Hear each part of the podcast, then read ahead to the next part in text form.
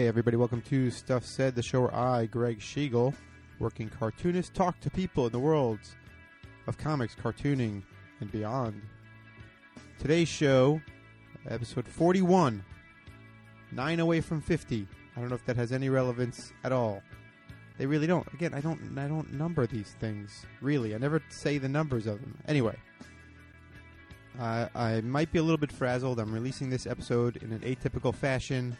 Uh, normally, I release shows on the 15th, but I just got back from Emerald City Comic Con in Seattle, Washington, and I had an experience there that, well, led, led to this episode. I there was a guy who came by the table, and he was fascinating, so fascinating that I, on the spot, with no research. Now, mind you, I do a lot of research before I talk to people, but in this case, I thought, you know what? This guy's here. I'm here. I have recording materials with me in the hotel room. Boom. We recorded a conversation. So the conversation you're about to hear is me with a gentleman named Rex Lee. And the last name Lee in comics is significant, and this conversation is fascinating. That's all I'm going to say for now uh, because I want to just get right to it. And I'm literally just back from Seattle. Plane landed, got home, and now I'm recording what you're hearing right now. It is the night of the 31st, and I am tired, but this this is important stuff. And I want to I want to get this episode out. I'm in front of my my stuff where I can put a proper episode together. So here's a, here's my talk with the very interesting Rex Lee.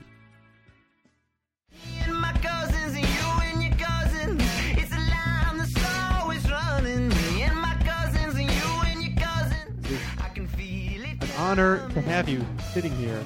Although that's it almost seems weird because I don't know if anybody knows who you are. Uh, I, I don't even know if honor is the right word for it, but It, it honor, honor seems appropriate to me for you to be for me to come here and and do this uh, record. What are you recording a tape? It's no, it's not a tape. It's it's computer. It's like the radio, but it's on a computer.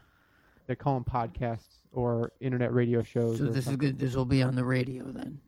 No, it'll be. It's something that you can download. Okay, no, I don't care. Okay, great. This it's being recorded. People will hear it. People are going to hear your story, which I think is, I think is an important story. I think people oh, should hear your you, story. You are honored to have me. Yes, absolutely. And I think people are going to really appreciate hearing your story. Which, I mean, how about first? Can you tell people who you are? My name is Rex Lee. Okay. Now, Lee is a name that has a lot of value in the world of comics. Well, Notably, notably yes. Stan Lee. right. Stan Stan Lee is my cousin. All Stan right, Lee is your cousin. Correct. Okay. This is why I wanted to have you on the show because honestly, getting Stan Lee to be on this would be impossible. And that's not to say that you are an impossible per- that you are. You know what I'm trying to say. I think that you're appropriately honored to have me here. I am absolutely. Stan's not quite as young as I am. You know, he's hard to get. He's hard to. How- uh, yeah, how much younger? issues. How much younger are you than Stan? I am eight years younger than Stan. I'm 83. Okay, and then where would that put you? Because Stan has a younger brother, Larry. Yes, I don't know how old he. Like, Larry is one year younger than I am. Uh, we used to play a lot growing up. okay, all right. So, did you know Martin Goodman? Because there's a, you know the story of Stanley is is Uncle Marty. So wait, was okay? Maybe I just am confused. Was Marty an uncle? What was his? Uncle Marty married our cousin Julie. Okay, so he's he's a cousin through marriage. I guess everybody just called him Uncle Marty. Well, you know, we didn't see him, you know, that often growing up, but he was kind of a big shot, and everybody in our family was proud to, to have him. So he was he was Uncle Marty. I understand. So from this point on, Martin Goodman, Uncle Marty, Right. mutual cousins. So then, how are you and Stan cousins? We're we're cousins. Uh, my my father and Stan's father were brothers. Okay, okay. I wasn't because like Marty, as I remember, married into the family, so I wasn't sure where the how it all broke down. Yeah, he married our other cousin. Okay, no problem. I understand now. I think I think the clarity is helpful for what we're about to talk about. Which again, I have. I don't see why anybody would care, but sure. Well, your cousin Stan is incredibly famous in comics, and this is a comics show. We talk about comics, so your your relation to him is, you know, relevant. Okay, I thought I thought we had that covered when I said we were cousins. We can talk about our fathers. I mean, what else do you want to know? No, no, we're to gonna talk, about my our mothers now too. No, we do not have to talk about your mothers at all. Do you have any cousins? I do. I have several on on all sides of the family. I have cousins of cousins. It's some people get caught up in you know Well, first, I- second, third, once I don't removed. think I should have to explain wh- how, what how cousins work to you. You- Then You absolutely do not. So, did you have any connection to Martin Goodman? Did you ever know him outside of him being Uncle Marty? Uh, you know, as I got older, we I would see him. Um, I knew that he was the publisher at, at Timely Comics, Which became Marvel Comics. which became Marvel Comics. I, I was a comic reader growing up, and uh, you know, Marty would he was an executive in the city, but he would come to Long Island to play golf on weekends, and well, now there's actually a very famous story with Martin Goodman and, and that golf. There's a golf game that he was at. The story goes where an executive or somebody from yes, DC Comics. right. I, I was at that golf game. You were at that golf game, Correct. the game with the, the DC executives. Yeah, I was. executive. I don't know how many there were. I was there for. I heard every word, every every nuance of every exchange. really? So I was I was his caddy. I was right by his side. that's amazing. That's incredible. So you were at that golf game, the game that I mean, Stan I tells the wouldn't call it amazing. I was pretty good caddy, but Well, again, the, the way the story is told is that Marty was at this game, or Martin Goodman rather. I don't. He's not my un- He's not my uncle Marty. Uh, Martin Goodman was at this game, and you have your own uncles and your own cousins. I actually have an uncle Marty, believe it or not. But that's neither here nor there. Uh, the story goes. Well, I mean, you you can tell the story if you were there. I mean, how did? Yeah. Well, please. before we even got on the golf course, I was telling Uncle Marty about you know all the comics at the other company at, at DC Comics. so you were reading comics at that. I time. was I told you before I was a comic book fan. It's true. My apologies. and uh, DC Comics had been, you know, they they put out this new character, the Flash. It was a, it, well, it was a, it was a, it was an old character, but it was a new, it was a new presentation of an old idea. And then uh, they also put together uh, this Justice League Sure. of America, which was a, a team of the superheroes, and and I, I thought that that was the greatest idea I'd ever seen, and I was, you know, on Uncle Marty's case, I was telling him all the way to the golf course uh, about these great books and how he should do books like with lots of superheroes on a team together. Because at that time, Marvel had been doing you know, monster and romance comics, correct? Right, lots of lots of monsters and lots of ladies going on dates comics. Sure. I, Alright, I so preferred the monster comics, but I, I also really liked the the, soup, the new superhero comics that, that uh, DC Comics were doing, and I wanted Uncle Marty to to make some superhero comics so that I could feel proud, you know, that uh, that uh, my that I was that my uncle was was making these. Well, you must have felt you must have felt on some level that you had an inside, almost an inside track. I mean, you you were reading comics as a kid, right? So you were reading what Captain America, Submariner, those sorts of things. Yeah, yeah, The original Human, Flash, Human original- Torch. Sure. Uh, yes, absolutely. Those, those were those were fantastic. And then, uh, but there was also the the Batman's and the Supermans at the at DC. Like I said, uh, uh, Hawkman, Now, was there was there a part of uh, you that you know? Manhunter, man. So was there was there a part of you that figured like my uncle Marty is the publisher, my cousin is the editor over there. Like this is this is certainly an opportunity. Did you see it as an opportunity? Like this is my shot to get in here. Y- yes, I, I wanted to make comics, and I knew that my uncle was it worked. It was a was a was a hot shot at a comic book company, and eh, by then he was already you know Stan was working for him, Sure. By then, I think it was it was called Marvel Comics, right? They'd switched from Timely to Marvel by that point. I, I, I I'm a little hazy on exactly when that happened. So am I. So anyway, that, moving. So you're talking to him on the car ride. So yeah, I was telling Uncle Marty, I want you to do some superhero comics because those are the, the best comics to do. Uh, I like you know monsters are fine, girls going on dates not my speed. I wanted to see some superheroes, and I knew that he could do superhero comics. He was the the he owned the comic book company. So is he, you know, is he listening to you on this cab ride? Because the story goes that you know he's talking to the DC executive, and he's almost he's almost take it's like news to him that that this is a successful thing that's happening. Uh, but by your telling it, you were telling him this stuff on the way to the golf game. Ex- Well, you know, it's the sort of thing where I guess maybe I was an annoying kid and he wasn't quite listening, or he just thought he doesn't know what he's talking about. But it turns turns out that uh, at that exact golf game, you know, the uh, the people over at DC was playing golf with, they were they were out there bragging about the success they were having with their new comic books, with their Justice League team of superheroes, and uh, and uh, the new Flash and the new Green Lantern superheroes that they were they were putting out, and so I think that's when uh, my Uncle Marty started to take it seriously. Money talks, huh? Yeah, you bet, you bet, you bet, it- you bet it does. So you were cad. You say you were caddying. Right? So had you tried to get a job Oh yeah, all, all the time. at Timely and Marvel? Yeah, I wanted to follow in um, my cousin Stan's footsteps. I knew that it worked for him, and I was I was I, as far as I was concerned, I was going to be the next guy through the door. It seemed that seems logical, all things considered. Well, thank, And- thank you. You're you're very welcome. So, so did you ever work for Marvel Comics? Uh, well, I uh, not officially. Not officially.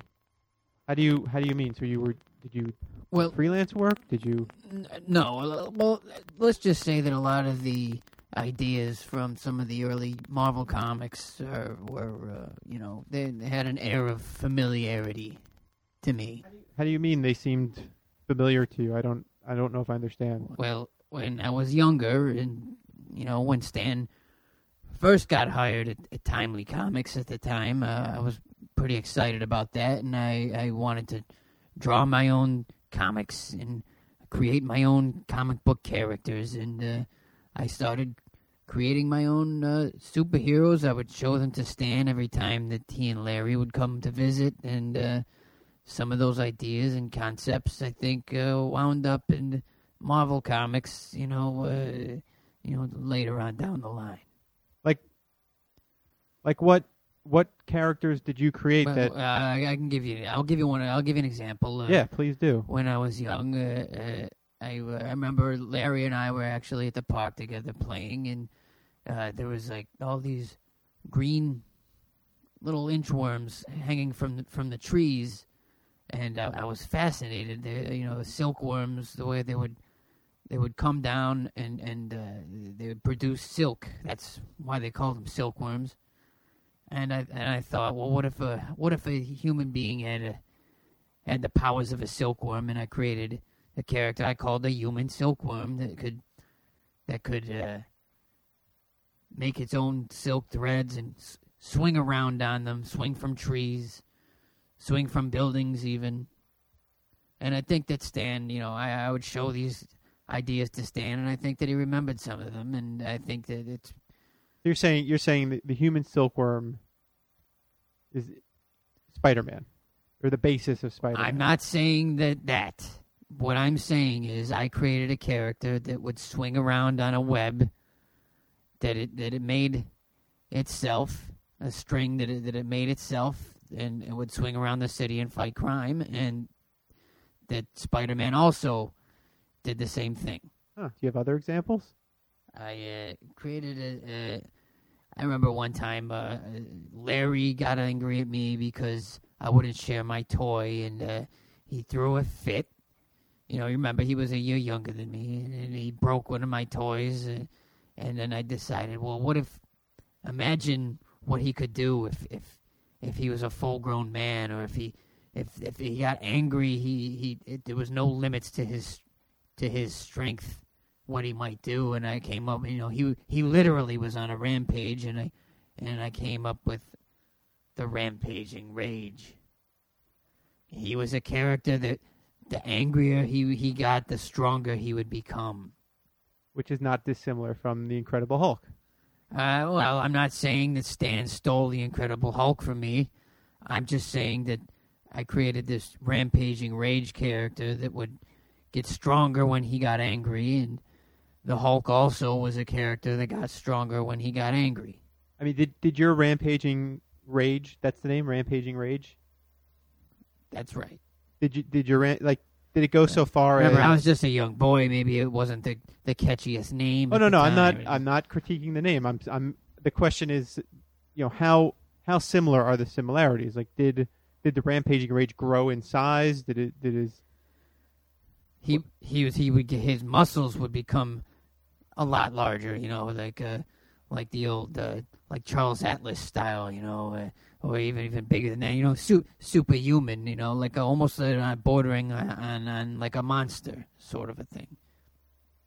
it would tear it would tear through its clothes? Right. Well, you know, if you're gonna get bigger, you can't keep wearing the same clothes. You got to change your clothes. That's that's almost another if he was hallmark. wearing his clothes, they would they would most definitely would rip apart. But that's another hallmark of those early Marvel comics is how realistic they you know their realistic Well, approach. like I said, they were you know there was a lot of these ideas and concepts that were, that were familiar to me. Seems like you have a lot. You have more. Do you have more examples of this?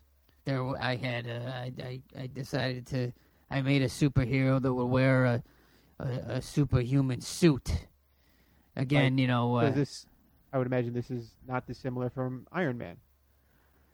I'm not saying Stan stole Iron Man from me. I'm saying I created a character who wore a suit of armor. I was, you know, thinking of something like a Sir Lancelot.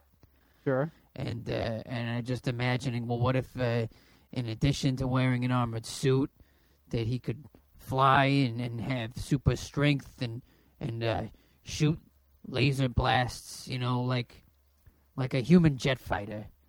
Was that the character's name, the Human Jet Fighter? Uh, well, I I called him the Armored Avenger. You know, I, I was thinking of the uh, the Avenging Knights of the Round Table, and I thought, uh, how about the Armored Avenger? Which, again, not to hit this point. I mean, Iron Man was a founding member of the Avengers. Well, I, I'm just saying it was uh, uh, familiar concepts and ideas. It's this is really this is incredible. Is there another one? Are there I, more? Uh, had a, yeah, absolutely. I had a Please, Mr. uh, Lee. I had a group. I had a, a superhero team that I assembled together. They were uh, Which is not impossible. I mean, you love the Justice League. You were there to, to be on board for that. right, but uh, you know, I found that there was always a lot of these superheroes had their teenager sidekicks. Yeah. And I thought, like, what if those teenage sidekicks? What? Why couldn't they form a team of their own? And I came up with a it's a group of teenagers with weird powers that they had, all you know, could do all. I mean, who who knows, you know, what one would have or what the other one would have, but uh, you know, t- together they would be known as the Weird Teens.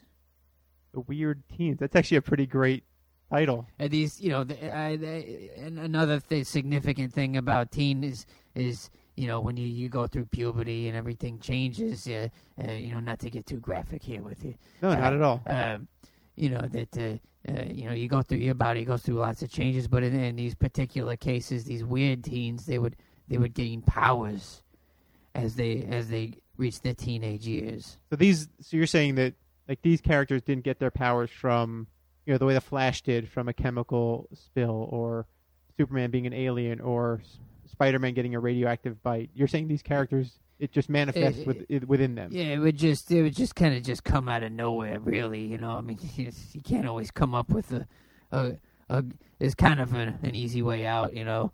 Sure. Uh, but uh, you know, so it could just be anything and strike you at any time, but it would usually be around the teenage age. And these were some pretty weird powers. Like what? Well, initially, I uh, my idea for the weird teens, I thought about the character Superman. To be honest, to be frank, uh, I, I I thought uh, now here's a character. He's he's got every single power, you know. But what if this group? What if these teenagers? like let's say there was five of them. What if what if they you split up Superman's powers? He's got so many, like his Oh, super yeah. his super strength. That alone could you could be a superhero just with Superman's strength. Sure, the Rampaging Rage had super strength. Ex- exactly. Uh, so uh, you know, again, I had uh, one of the weird teens. He was he was incredibly strong. Like he had he had uh, uh, beast like strength. You know, to him. Sure. Another one of Superman's powers, flying. yeah. You know, and uh, so uh, and again, I was thinking of Superman. I thought of Batman. I was, well, what if uh, a character was kind of like Batman, could fly, but he could fly like Superman? So I came up with you know the the, the human bat. And and I thought, well, maybe that's too close to Batman. So I Yeah. thought, you know, how how about how about the the Demon Man? That's pretty. That's And he had- okay. He had great big demon wings, like bat-like wings, and, and he could fly. All right. Another one of Superman's powers.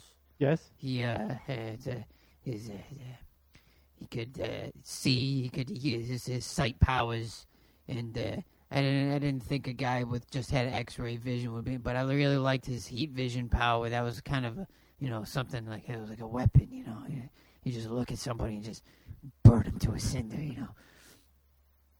And I thought, uh, how how about a, you know if, if I had that if I had that power alone and no other powers, oh man, sure the people, the people I would uh, give that fiery stare to, you know. So I, I had a I had a character with the heat vision. I had a character that could fly. I had a character that was super strong. And then uh, there was uh, there was one uh, Superman. He another thing Superman would do was his, his super cool wind chill factor breath.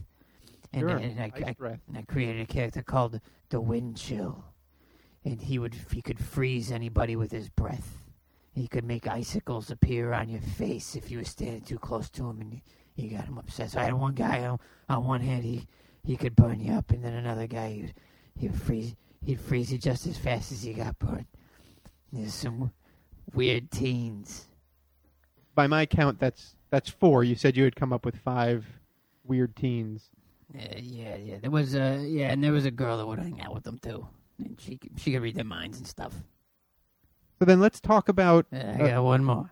Oh, okay, please. So uh, I I remember this one pretty clearly because I got I got yelled at by uh, my auntie when I, we were visiting Stan's place one one day. Uh, I was uh, I was trying to show Stanley another character that I'd come up with where he, he could get big and he could get small. So I uh, I ducked down underneath the table and I said, "Look at me, I'm I'm the I'm Mr. Shrinky Man. You know, I get really small." But then I say, "Hey, that's not it."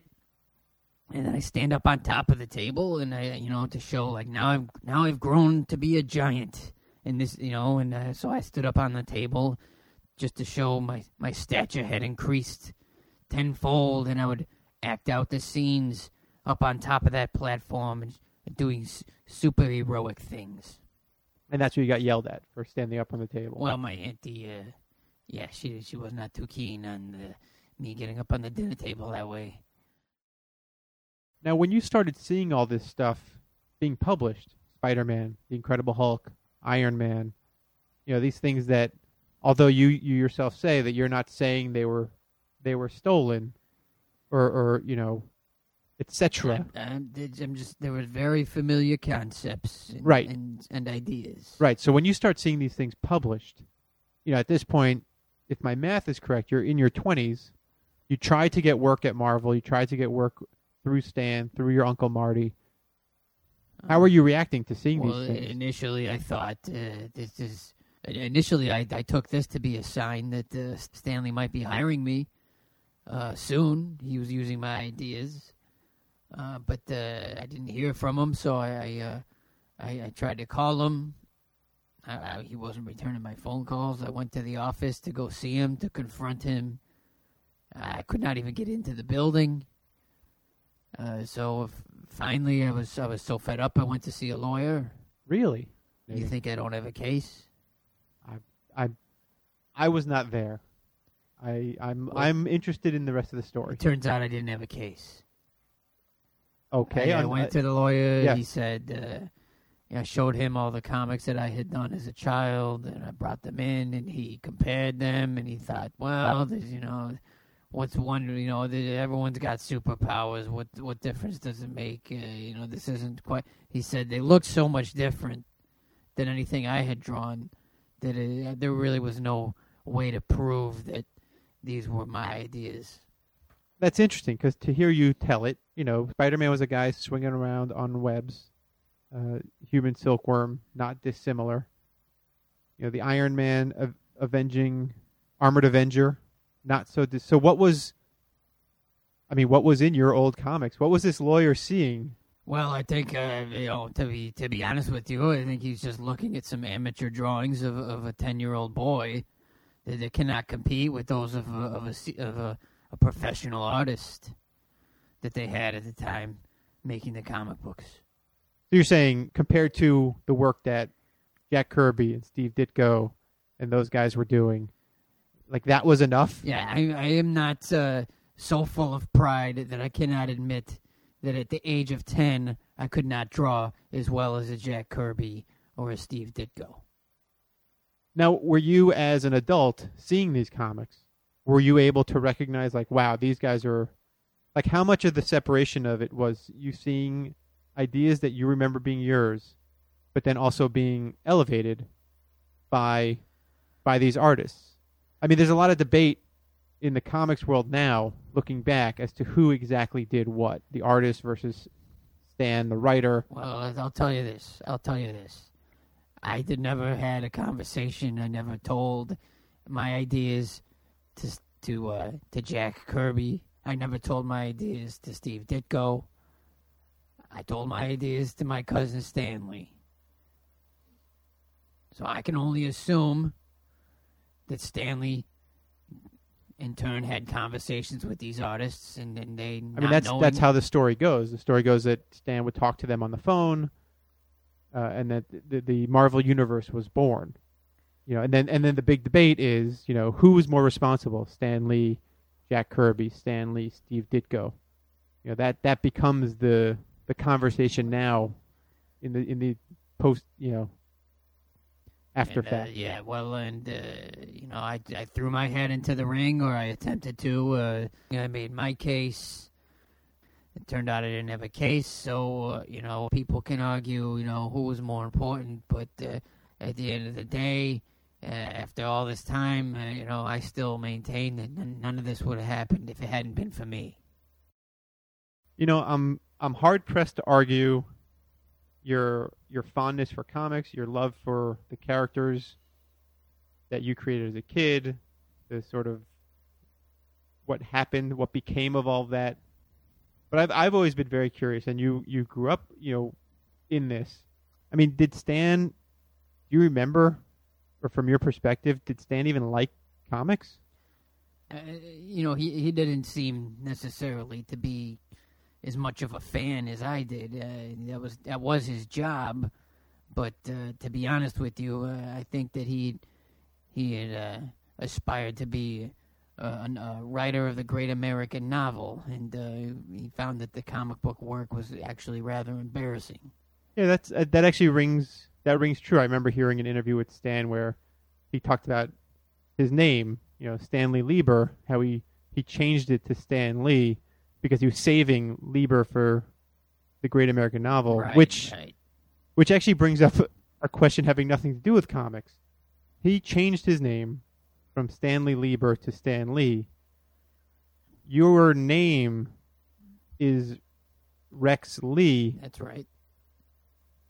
So did you also change your name? Nope, nope. Uh, the, the the family name originally was Leibowitz, and uh, when our fathers first came to this country, uh, the the names got changed. To, in Stan's case, his his father took the name Lieber, and my father took the name Lee.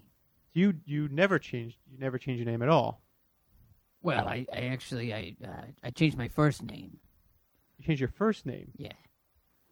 Uh, originally, my name was Ronald Lee. I changed it. I changed it from Ronald to Rex. And and any particular reason you went with Rex? I, I felt that you know Rex was uh, just a more impressive name, more of a tough guy, like a winner type of type of a name. You know, would you be talking to me right now if my name was Ronald Lee?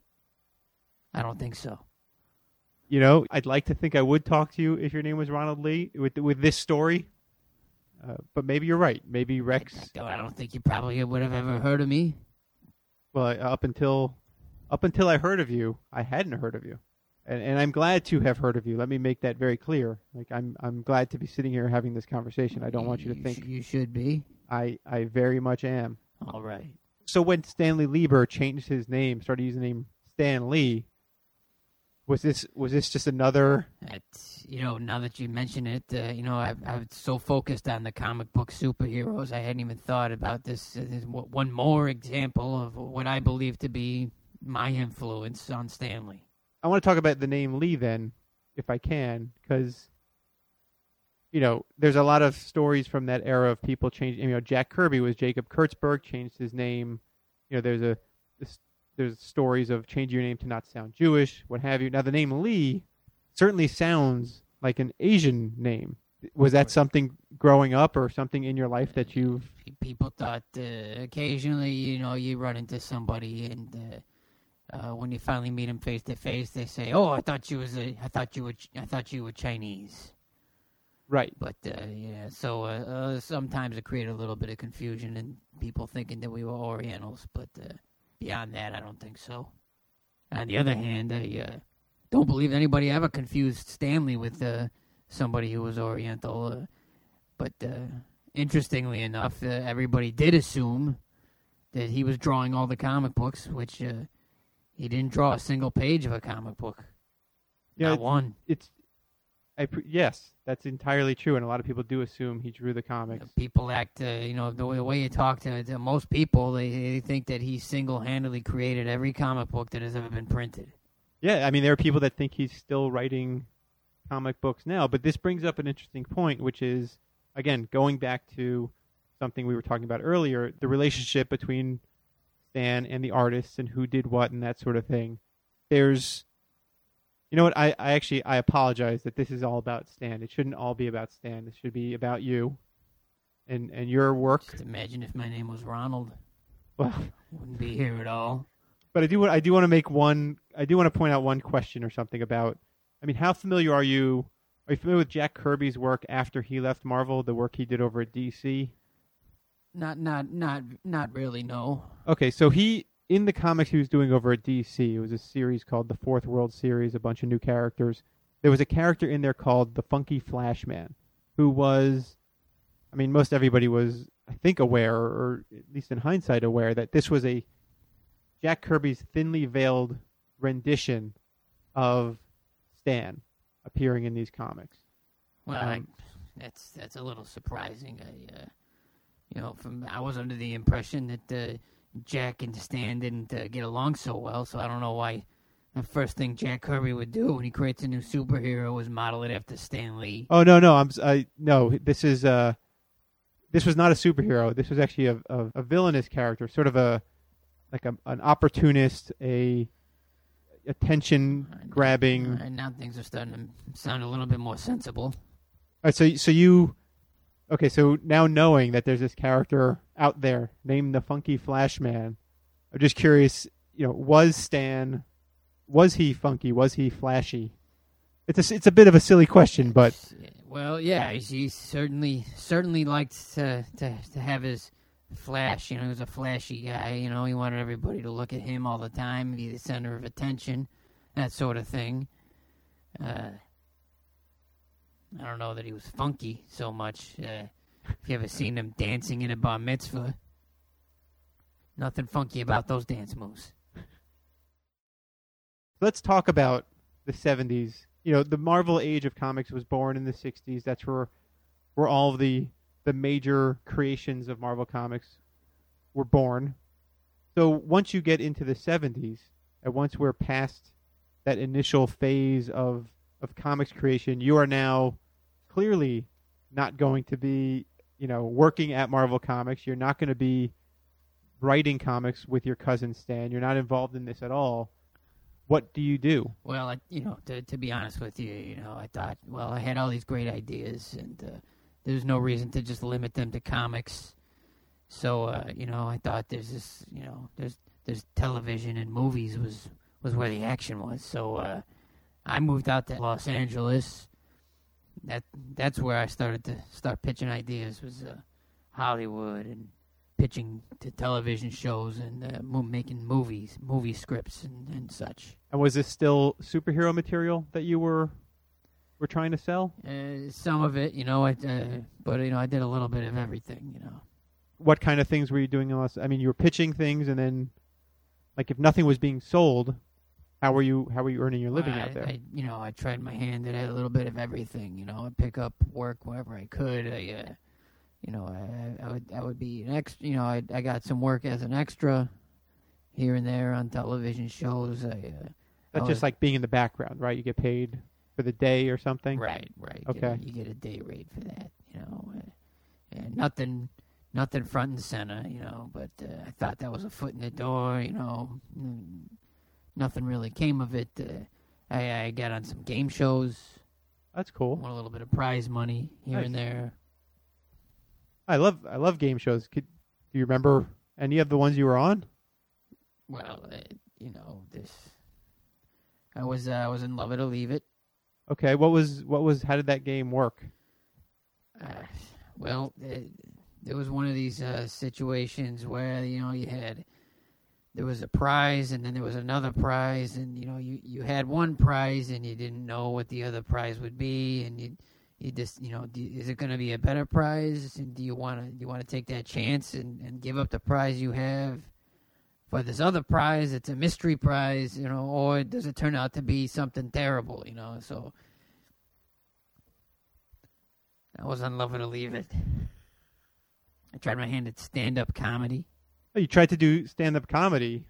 That's that is that is something I'm super. People that listen to this show know that comedy is a thing that I sort of key in on.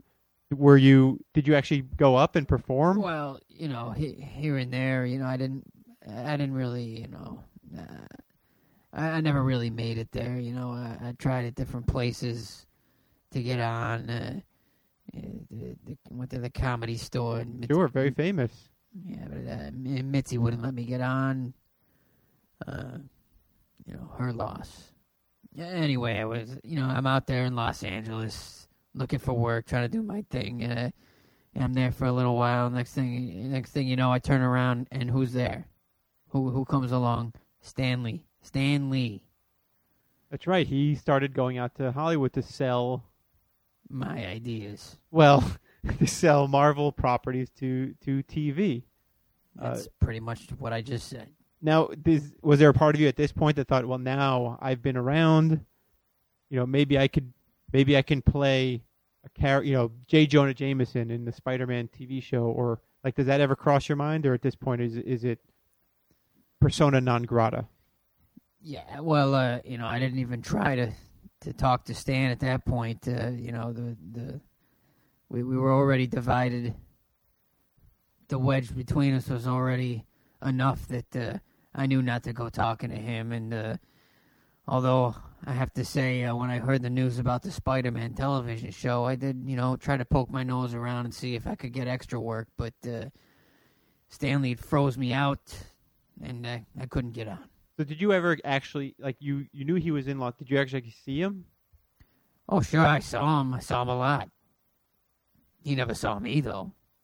Interesting. I, saw him from across the street. I knew the restaurants that he would eat at. I, you know, I just kept tabs on him. right. No. To what end?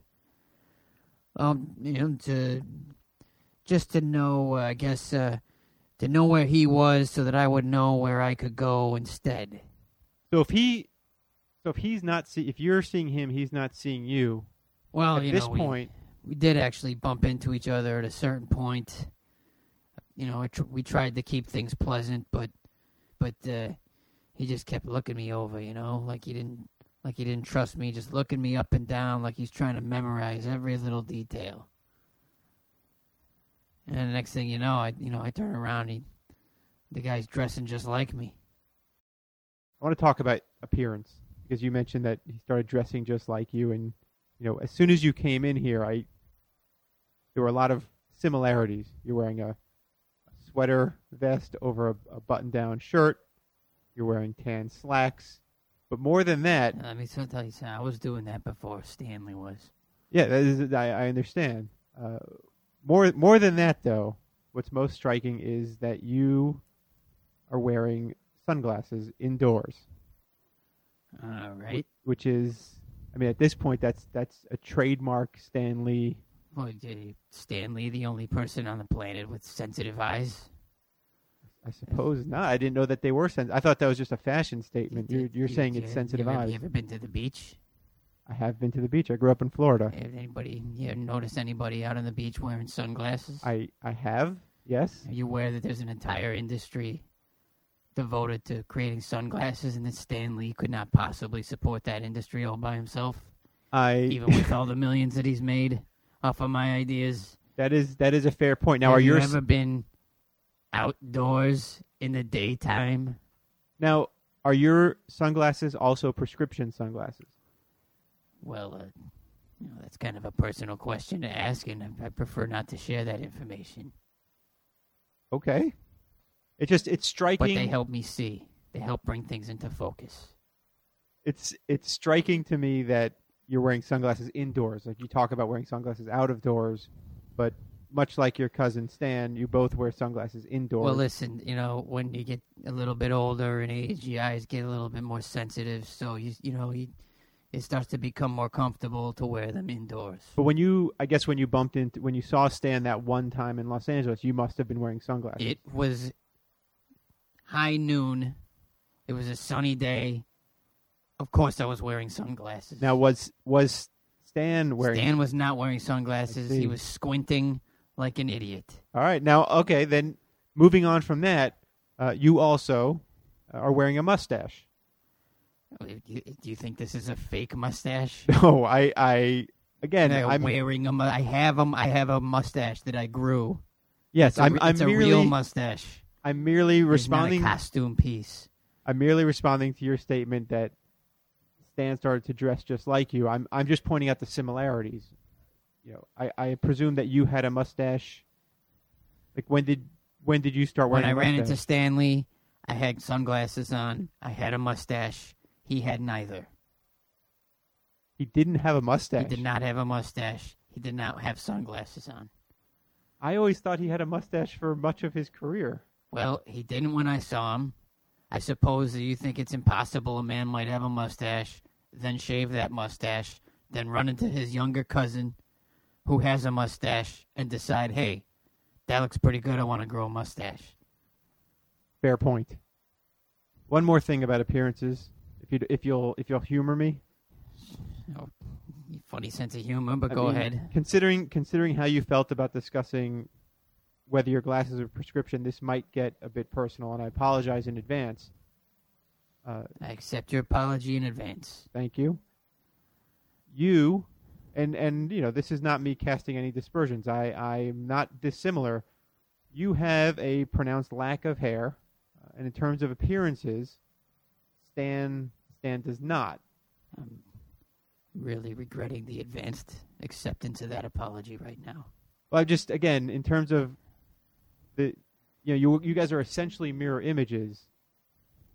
Stan appears to have a full head of hair. Are you suggesting that?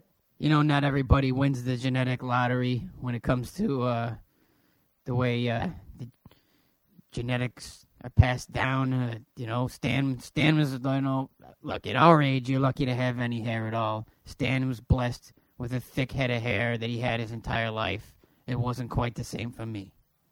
That's very that's interesting because I'd always heard that it was. Look, you're not you're not looking too plentiful up top yourself. no, like I said, I'm not casting any stones.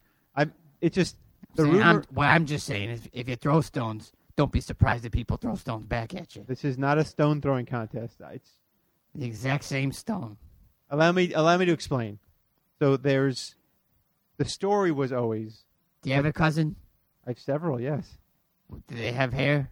Some do, some don't. Oh, that's very surprising. Oh my no, god. uh, please, Mr. Lee, if you if you'll allow me to explain, the the story as it goes, everybody's understanding was that Stan for a long time was wearing a toupee.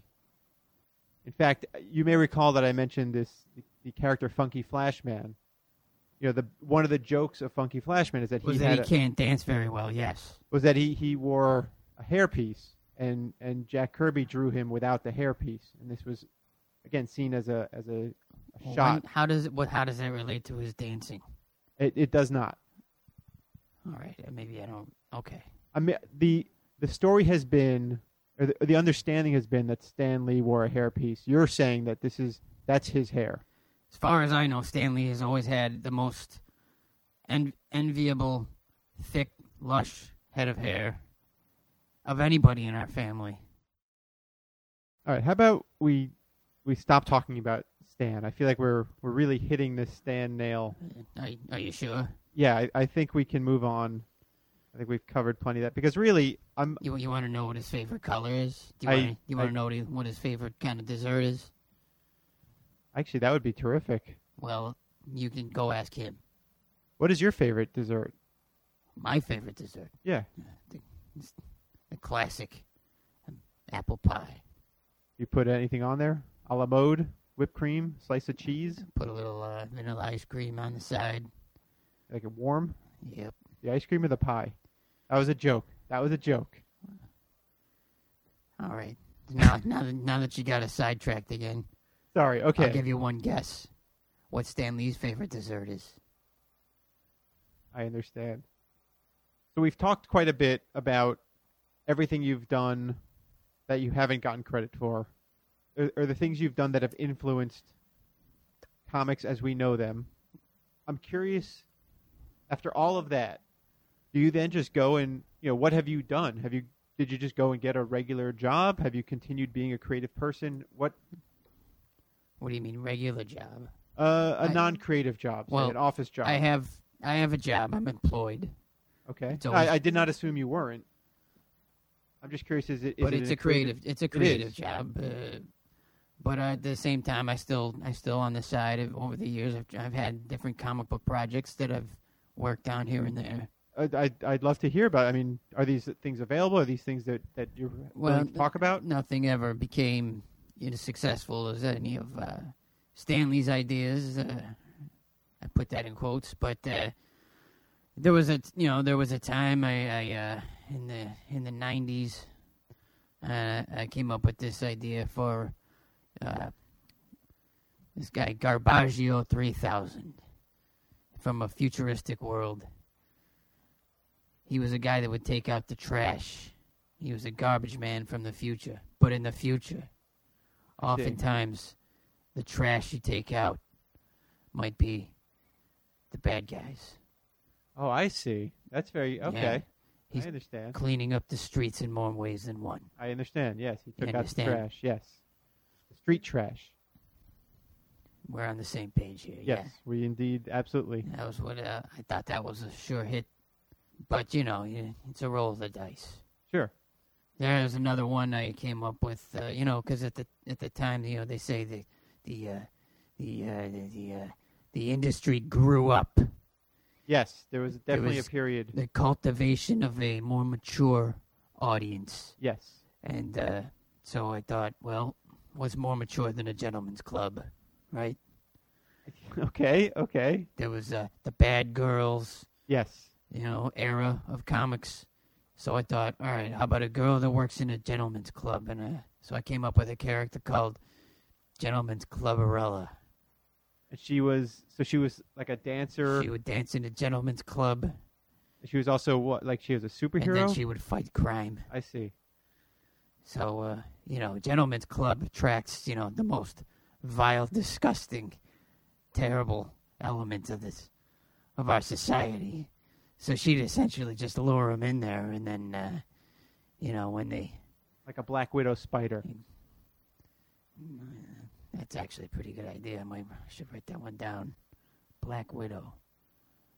That's a good name for a character, Black Widow. Anyway, anybody ever done that? I yes. Anyway, There is a black widow. then there was a time where, uh, you know, the boy bands started to become a big fad. You know, there was the most Sure. popular thing. You know, every time you turn around, there's a new boy band out, and I thought I should do, I should hook up with one of these boy bands and uh, make a comic book, get them to endorse my comic book, or get the rights to their comic books. Did you, what what boy band did you end up? Did you end up working with a boy band? Well, uh, you know, I ended up working with a band. Uh, most of the big ones at the time, where you know, it was pretty expensive. Sure. You know, to get the rights, uh, I couldn't really even get it. But I, I ended up getting. Uh, there was a band with a boy in that band. There was uh, from previous years, Technotronic.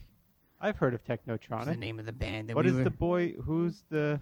Ya Kid K was the boy in that band. And I've- uh, we were negotiating, uh, I- coming up with a comic book. I'm uh, sorry but to- the, I- negotiations didn't Sorry quite work out. Excuse me, Mr. Lee. I I am. Ya Kid K, I thought it was like, oh, this is perfect. You know, he's got the baseball hat, he's got the attitude. I thought it was perfect for comics, but uh, the I- negotiations never really. I have In the to. long term, didn't sorry, work out, Sir, I have to. I'm sorry. I have to interrupt you. I. Ya Kid K. You said Ya Kid K. That's right, Ya Kid K. He comes I- out. no, he comes out on the stage with the dance moves No, and the I baseball understand. hat. I- you know, it's uh, he's like he's like actually- the every. It's actually funny that because when I was a young man, I remember Technotronic. I remember Ya Kid K, and I was always a little confused as to whether it was a, a male or a female. I believe Ya Kid K is is female. Are you saying you're saying you did you meet them? Uh, yes, Okay. yes, uh, but you know, this actually might explain a few things. Were why you, were you wearing your sunglasses at the time, indoors? I wore my sunglasses all the time. I think that might that also might explain a few. Yeah, things. that's right. Because when you put sunglasses on, you can't tell a male from a female. Yeah, I have a point there. I'm. Ya Kid K was again. She was she Now or con- he. I'm so now who's confused? I think I think there was a there was a bit of ambiguity there. I'm just trying to clarify. Uh, just trying to clarify. Again, this isn't about you. Well, I thought I thought it was you. a slam dunk for a comic book. sure the name Ya Kid K. is great. For whatever reason, Ya Kid K became uh, increasingly upset uh, and angry with me. Uh, kept saying I was offensive, and uh, so things didn't work out. I'm sorry to hear that. That that would have made for a great comic. That's a great name, Technotronic, Ya Kid K. It's made for comics. Technotronic sounds like a great superhero team, Absolutely. and I thought I thought it was a great idea. But you move on. You move on to other things. Of course. Uh, what is what is the day job that you have? You mentioned that you have a, a creative day job. The day job is for uh, it's a video company. Uh, we make movies. Really? Yeah, that's right. We make we make animated movies, uh, kid stuff again. You know the uh, you know the the boy bands and the, the gentlemen's club stuff didn't work out, and I didn't, you know to be honest with you, I didn't feel like that was really all where where entertainment should be going. So uh, I went to animation for kids. You know, we do uh, fairy tale stories. You know, things with you know uh, songs. You know, princesses singing songs and such like that. Uh, we just uh, the, the latest uh, the latest one we just did was called uh, the Snow Princess. Oh, so it's is that like I guess that's like Disney's Frozen. No, well, uh, the Snow Princess is based on a fairy tale called the Snow Queen. Uh, I don't know. I don't know anything about this uh, freezing movie. that you talk? Is that what it is? Yeah, I, I think it's I think it's based. It might be based on the same. I think they're based on well, the same. well, you know, all I know is they said we're gonna do a movie about the Snow Queen, and uh, the name of it's the Snow Princess, and you know, work your magic. So I come in and then I make a few tweaks here and there, and I added uh, a funny sidekick character, you know, to the mix, and that, that's really where I get to to to be creative. So you- wait, what's what's the funny sidekick like? Uh, well, he, you know, I, I came up with this character, Icicle Joe. He's like a anthropomorphic icicle, and uh, so anytime there's something happening on uh, in in the screen that's like you know like really heavy, then you have Icicle Joe say something like, "Sure is slippery out here." Do you do the voice of Icicle Joe? Well, that, that's funny you ask, but yeah, I do some of the voice work and, in the, the videos as well. That's that's pretty good. Congratulations. Sure is slippery out here. That's got to be a big hit with with uh, with the kids, huh? Well, there's a reason they keep me on. You know, it's good to have a good steady job. We make lots of videos like that. So you're making videos, which is beyond, you know, not quite comics. It's it's moving pictures, that sort of thing. And you're you're in California a lot of the time. Do you have any? Did you ever take your creative ideas? You know, we talked earlier about you know trying to get TV shows or trying to get on TV shows. Your your acting roles. Did you, did you ever get do any other TV work? Any other Well, what film we work? had a TV show for a little while. Uh, yeah, there was uh, the reality TV was a big craze, and Still the is, sure. contests and and sort of that thing, talent shows and everything. So, I, I I came up with an idea of you know instead of like who's who's going to be the next model or who's going to be the next singer, I thought you know what might be a good idea is to get somebody to, to submit the next big idea for superhero. You know, in that way, you know everybody's tuned in, and the next thing you know, they're all going to want to buy the comic book. What was that show called? Uh, that show that was called uh, Next. Well, I put my name on it this time. It was called Rex Lee's Next Top American Superhero. And did you find a, a like did the show go a full season? Did Well, you- we we filmed a full season, and then the network decided not to air it. oh, I'm sorry to hear that. Do you remember the name of the the winning superhero? Green Jesus. And from that name, was it was this like an environmental hero? Is that the green part? That's Was right. it- That's exactly it. It was uh, you know, kind of a, a, way to bring together, you know, all the teachings and, and the, the wisdom and the philosophy of Jesus, and tie it into the to the modern movement for uh, for uh, environmentalism, uh, going green. that sounds. That actually sounds like an idea that has some merit. There probably is. Well, I, I agree, but uh, I think that might be part of the reason why the network dropped it because uh, you know a lot of their sponsors are, let's say, uh, uh, on the opposite side of the green movement. Now, I I I hate to do this, uh, but I think another reason it might not have flown is uh, there was a show uh, called Stan Lee's Who Wants to Be a Superhero. Yep, that's Uh, right. And it aired the very next season after we had filmed our season. That did not air. Uh, I, I didn't know the timeline. I didn't know when. I didn't know if they were concurrent or. Well, Uh, this this uh, this uh, uh, this individualized occurrence in this particular case, what happened was I came up with an idea. We tried it out. It didn't work for various reasons, and then Stanley used the exact same idea to great success. I'd question its great success, but that's that's an that's a matter of opinion. Well, I'd say making it to a TV Yes, true. It did go two seasons on Sci-Fi Channel. two seasons taken. is better than zero seasons. Yeah, on my count. No, you're right. You're right. You're absolutely. So now, I'm sorry to do this. Do you do you ever see or speak to Stan?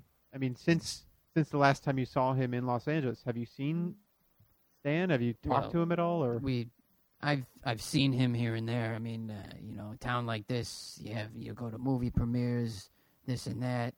He's involved in a lot of these uh, new movies that Marvel has been putting out, and you know, he's in some of them. So you know, you go to the premiere and you know, you cross paths like that sort of a thing. But uh, so you've seen him at premiere? yeah, we we've seen each other, but uh, you know, we we don't talk.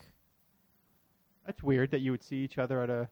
well event he like that? he he knows you know like uh, uh you know well let's say uh, yeah, the last one was uh, the Iron Man uh, Iron Man 3 premiere and uh, I happened to be one you know I I went there and uh, I saw Stan you know and you know I, I saw him he saw me and he knew don't you know not don't even try don't even try to talk to me and uh That was him saying that, or you? no, no, no. I'm saying we made eye contact, Stanley and I. As far as you know, through the he sees me. He sees me. I see him seeing me, and he knows. Don't even, don't even start.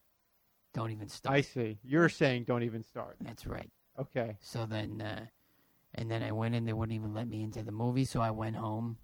I didn't say a word to Stan. How far apart were you when you made eye contact? I was, uh, I was across the street. I walk. I crossed over the street because I was supposed to be invited to the movie because my company said, uh, you know, I was supposed to be their representative that would get in to watch the film. I got there. I, they they told me that I couldn't come in there. Then I looked up and I saw Stan. He was standing about 15 feet away. He was he was looking right over at me, probably because security had come out and was was saying, you know, get, get out of here, you know, because I was I was kicking up a bit of a fuss because this has happened uh, just about every single one of these Marvel movies. They tell me, "Oh, you'll be on the list," and I get there and they're not on the list. So, you know, you So is, is you, you either you you know you back down like a coward or you you fight you stand up for yourself and I stand up for myself. So uh, it was around one of these times when they were uh, they got the extra security to escort me away, and uh, Stan looked right at me, right in the eye, and he knew don't even don't even try to talk to me. so would I mean just I'm very curious if uh, and this is going to be the last question about Stan. I, I promise. If somebody were to ask him about you, what do you think he would say? I, well, I think I think at this point, after everything that he's done, he just he wouldn't want he just want to sweep the whole thing under the carpet like it never happened. I'd be surprised if he, you know, even pretended that he'd ever even had a cousin Rex. So he would he would deny your existence? That, based on his behavior, I'd have to assume that if you asked Stanley about his cousin Rex Lee, he would probably pretend like he'd never even heard of me and he doesn't even have a cousin by that name. That's got to that's what I expect of him at this point. that's got to feel terrible. Well, it, it, you know, it doesn't feel too good. I'm sorry to hear that, Mr. Lee. Let's end on something positive. Are you working on anything now, or do you have any uh, a fresh new idea? You, know, you have so many ideas. Uh, so many of them seem to have been. I mean, I don't even know if you'll want to say it. Well, I'm, right now I'm working on a new superhero concept. Uh, it's called the Super Seven. It's about seven aliens that crash land on the planet Earth. They're at this new planet. They come out of their rocket ship. They're their spaceship, their UFO. They come out of that thing. And the first person that they see, the first human being they come across, yours truly. That right? So you've written yourself into this concept. That's right. Wow. Okay. So I, in the story, I meet these aliens and I think, hey, I'm gonna capitalize. This is a this is something to cap. This is an opportunity, and I'm gonna. And they all have these different alien powers, and and so I think, well, all right, I'm gonna get the rights for all the comic books, the movies, the cartoons. I'm gonna, I'm gonna, I got a gold mine right here that just fell out of the sky, literally. And so the story is about how I write stories. It's a story. I know it sounds crazy, but in execution, it'd be very interesting. It's a story about how I write a story about real aliens. Seven of them with superpowers. This is, I must say, in the context of our entire conversation, you know, considering, you know, that you came from, you know, the early part of your story where you had come up with these ideas and, and they seem to have appeared in other capacities, and now there's a story where you're in it and you're you're using the this the, the stories from somebody. It's it's it's a very meta. This whole thing is very meta. Uh, I don't know if you're familiar with that concept of sort of Well, if it's in, if you mean it's incredibly creative and imaginative and original, I agree. You don't you don't work this long in the creative field without coming up with, you know, you, you don't get surprised when you come up with a fresh idea like this. Well, I th- I think it's it's it's really interesting. I, I'm I'm kind of feel like we should end on that note because this is a, a great way to cap this thing off. I want to thank you.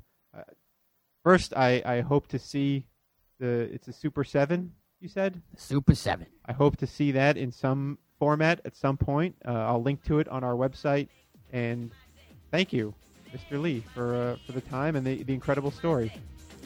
Well, thank you for having me on your radio show. You're very welcome.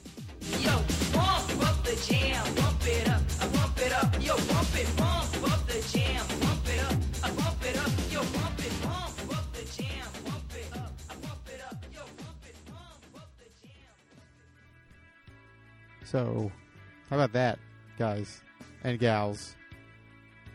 That's that's the find of the year. Rex Lee, Stanley's cousin. I mean, it's it's it's one of those things where I, I wish I had known because I could have, you know, I could have uh, done the research. But I thought it was worth recording and releasing. I edited it on the plane ride back. Like I was like, this is too much. So there it was. Rex Lee. Tell me what you think about it on StuffSaidShow.com, where all the episodes are, and you could post comments for an episode. You can also leave a review and rank it five stars at iTunes. The review for this episode, if you want to write something and can't think of what to write, I would suggest one of the two, the following two options: uh, "Long live the rampaging rage," or "It sure is slippery here," because that line is awesome. The show is also available via the AcmeWaveProjector.com as part of the Acme Wave Projector Network. You can email me directly at stuffsaid at gmail.com. I respond to those emails, either by writing back to you or talking about it on this show. Are you on Twitter? Because I am on Twitter at Stuff Said Show, where I tweet, because that's what you do on Twitter. The theme song for Stuff Said is provided by Craig Chin at rudeanagrams.com. And for more about me, you go to Stuff Said. No, that's that's the show site. For more about me, you go to hatterentertainment.com. H A T T E R entertainment.com. Listen, it's, it's a long weekend, folks. I was at a convention. I'm tired. I'm clearly not in my right mind. Anyway, that's about all the stuff I have left to say. See you next time. Oh, wait, I forgot to say one last thing. April Fools. You know, in case you weren't sure. La la la.